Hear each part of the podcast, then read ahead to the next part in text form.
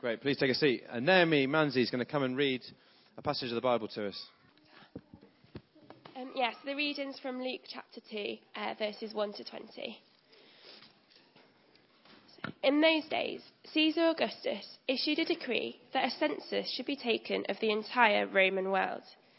This was the first census that took place while Quirinius was governor of Syria, and everyone went to their own town to register. So Joseph also went up from the town of Nazareth in Galilee to Judea to Bethlehem, the town of David, because he belonged to the house and line of David. He went there to register with Mary, who was pledged to be married to him and was expecting a child. While they were there, the time came for the baby to be born, and she gave birth to her firstborn, a son. She wrapped him in cloths and placed him in a manger because there was no guest room available for them. And there were shepherds living out in the fields nearby, keeping watch over their flocks at night. An angel of the Lord appeared to them, and the glory of the Lord shone around them, and they were terrified. But the angel said to them, Do not be afraid. I bring you good news that will cause great joy for all the people. Today, in the town of David, a Saviour has been born to you. He is the Messiah, the Lord. This will be a sign to you. You will find a baby wrapped in cloths and lying in a manger. Suddenly, a great company of the heavenly host appeared with the angel, praising God and saying, Glory to God in the highest heaven, and on earth peace to those on whom his favour rests. When the angels had left them and gone into heaven, the shepherds said to one another, Let's go to Bethlehem and see this thing that has happened, which the Lord has told us about. They hurried off and found Mary and Joseph and the baby, who was lying in the manger. When they had seen him, they spread the word concerning what had been told them about this child, and all who heard it were amazed at what the shepherds said to them. But Mary treasured up all these things and pondered them in her heart. The shepherds returned, glorifying and praising God for all the things they had heard and seen, which were just as they had been told.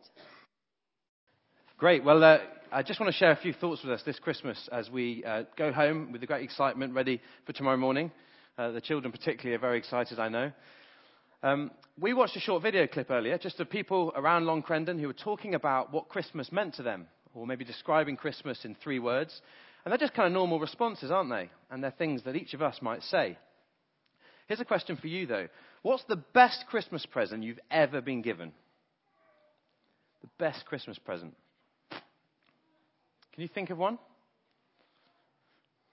Tom, you're smiling up there. What's the best? Bad luck.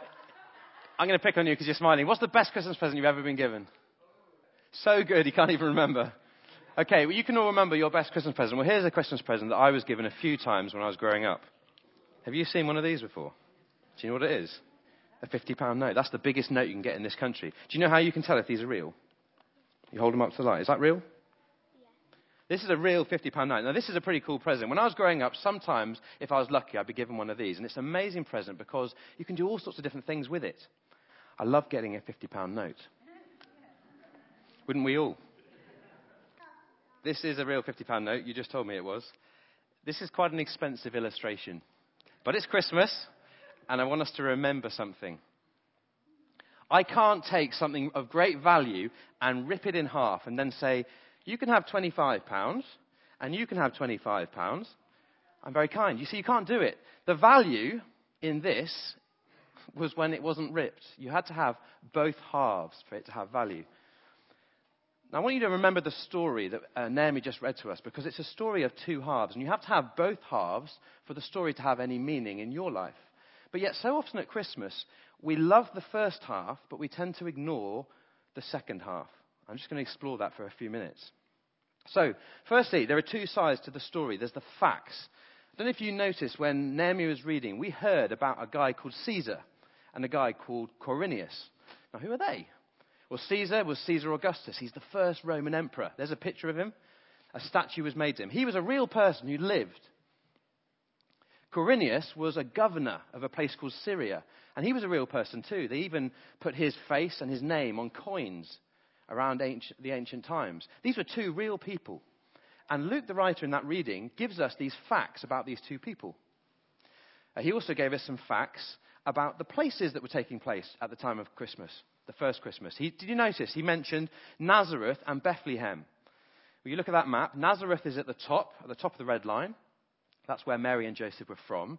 And they had to travel to Bethlehem, which is at the bottom of the red line. Do you know that trip was 80 miles long? We might be able to do that in a car in an hour and a half. This would take them four or five days. And we know that Mary was pregnant, so it was a really hard journey. These are the sort of paths that you can walk along. If you're a tourist, you can actually take this trail from Nazareth to Bethlehem, walking along these paths. Can you imagine what it was like to travel along these paths before that first Christmas? Well, they're the facts. But the question you've got to ask is are you going to believe that they're true? See, why has Luke the writer put these facts in the account of the birth of Jesus? Why are they there? The reason they're there is because he wants us to have confidence that what he writes is true. Now, let me show you something. See in that box at the top, there's a bloke called Tacitus. He was a Roman historian, okay? He lived about 70 years after Jesus. And he wrote a history of what was happening at that time. There are eight ancient copies of the stuff that he wrote to prove that what he wrote was history, okay? You take the Gospels, that's Matthew, Mark, Luke, and John, and we've just had some of Luke read to you. It's a historical account as well. They were written about 30 years after Jesus' life. There are 24,000 copies of the original manuscripts of those. Now, if you're a skeptic and you think, oh, it's all very well having these things read at Christmas, but I don't really think it's true. If you're just, a histo- if it, just from purely a historical point of view, there is far more evidence for the things in the Gospels being true than there is about what Tacitus, the Roman historian, wrote about. And yet, most people would believe about this Roman historian, but they wouldn't believe the Bible. That's quite strange, isn't it? Two sides to the story. There's the facts, what Luke tells us, and the belief. Will we believe the facts? And you have to have both sides for the story to make any sense, for the story to have value. What about two parts of the message? Now, here's a message for you. I'm going to embarrass myself by trying to speak a different language. Here we go. J'ai du chocolat dans ma poche. Doesn't sound very French, but it's my best attempt. It's there on the screen if you didn't understand what I was saying. J'ai du chocolat dans ma poche. Now, most people here, or some people, would understand what I've just said or could read what's on the screen, but some couldn't. But you see, there's no God hearing a message if you can't understand it. There's two sides to this story. But if you can understand what I've just said and what is on the screen, you might want to respond. Can anyone understand what I've just said? And is anyone going to respond? If you, if you want to respond, you're welcome to. Feel free. Respond.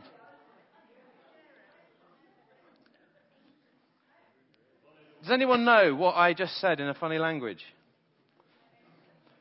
Because if you know, you can come up here and have what's in my pocket. First person to come up here can have it. Come on, Helen. I think you understand a bit of French. There you go. There we go. There we go. Two parts of the message. There's the message, and there's understanding the message. There's no point hearing a message if you don't understand it. Well, listen to the message that we had read in that story. The angels came to the shepherds who were keeping watch on the fields at night, and they said, I bring you good news of great joy that will be for all the people. There's the message. Now, we hear good news all the time at Christmas time, don't we? So there we go. Good news of great joy for all the people. Good news could be the turkey's going to fit in the oven. Good news. Of great joy, that means that lunch will be on time. Good news of great joy for all people. The turkey fits in the oven, it means it's going to be on time, which means none of us will go hungry. Now, you hear good news all the time at Christmas, but when the angels came and announced good news, they weren't announcing news about a Christmas turkey being ready on time. They were announcing news of something far, far more important. You see, you can't just hear a message, you also need understanding. What is this good news? Well, we heard in verse 11 a Savior has been born to you. He is the Messiah, the Lord. Jesus came into the world as a Savior. He came into the world to save us, rescue us, because each one of us has turned our back on God. We've tried to live the life that God has given us on our own. and we've said no to him. But he loves us so much, he's come into the world to forgive us, to be punished in our place so that we don't have to be punished. He's a savior. And we're told in the Bible that he's the Messiah. Do you remember when we were doing the snowmen here and we were thinking about Jesus Christ? Christ is a title that means king. It comes from a Greek word, Christos. Well, Messiah is the Jewish word for the same thing. Messiah means king. So here, when the angels announce there's a Savior King coming, that's really important for us to understand. We can't just hear the message, we've got to understand what the message is. But again, you need both halves of the story for it to have any true meaning or purpose or value. And the last one two halves to the, to the uh, truth. Don't if you notice when the angel came, what did the angel announce? Peace. Peace. We love Christmas time. It's a time for most people of peace. We'll enjoy being with our family and our friends tomorrow. But the peace that the angel was speaking of is not the kind of peace that, that, I was just describing, just having a good time with our family, opening some presents and resting in the afternoon, maybe going for a nice walk. The peace the angels were speaking of was something far deeper. It said in verse 14, Peace on whom God's favor rests. Let me tell you, God's favor does not rest on good people, or people who go to church, or people who give money to the poor, or people who know the Ten Commandments, or people who read the Bible. God's peace rests on those his favor rests on, and his favor rests on all those who put their trust in him. So people who hear that he's a savior and say, He's my savior.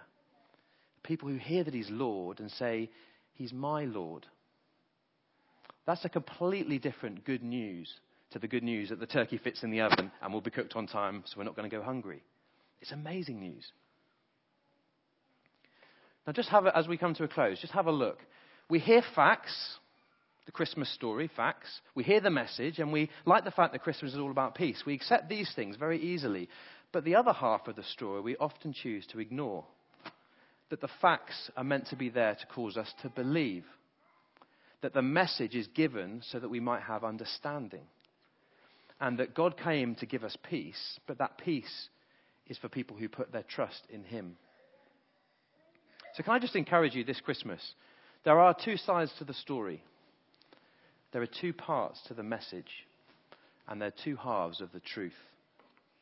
And maybe just for the first time this Christmas, you'll hold both parts of those truths together. So that this Christmas isn't just a joyful time tomorrow, but a joyful time for the rest of the year and into eternity. Thank you. Well, can I wish you all a very happy Christmas on behalf of our church. Uh, if you're here in Long Crendon tomorrow, then it'd be great to see you back for our Christmas Day celebration at 10 o'clock. Um, we're going to sing now, so please do stand with the band. It's not a band, we're going to have the organ, even better. Thanks, Simon. Hark the Herald Angel. Let's stand. Eat. Can I just say thank you um, very much for coming tonight. I hope you've enjoyed uh, this time together with us. Um, I know you've probably got loads of things to do before tomorrow morning uh, if you haven't wrapped your presents yet and put your turkey in the oven. But there is some coffee and mince pies being served, so if you'd like to stay behind and join us for refreshments, that'd be great. I uh, would enjoy that, having that time with you. Um, as Mark said, um, there's a service here tomorrow morning, and we meet every Sunday as well. And there's loads of other things going on during the week. If you go onto our website, you'll find all the details of those. It'd be great to see you again some other time. But um, let's close now, and I'll close in prayer, and then um, give you a chance to come and have a cup of coffee. Let's pray. Father God, we thank you for the, uh, the good news of Christmas. We thank you that you sent Jesus into the world as a savior of the world. And uh, we thank you that that brings peace, peace between us and you. And we do pray that you'd help us to understand that message. We pray that you'd help us to believe that message. And that as we do so, we would enjoy the peace that it brings, not just now, but for the rest of eternity. In Jesus' name, amen.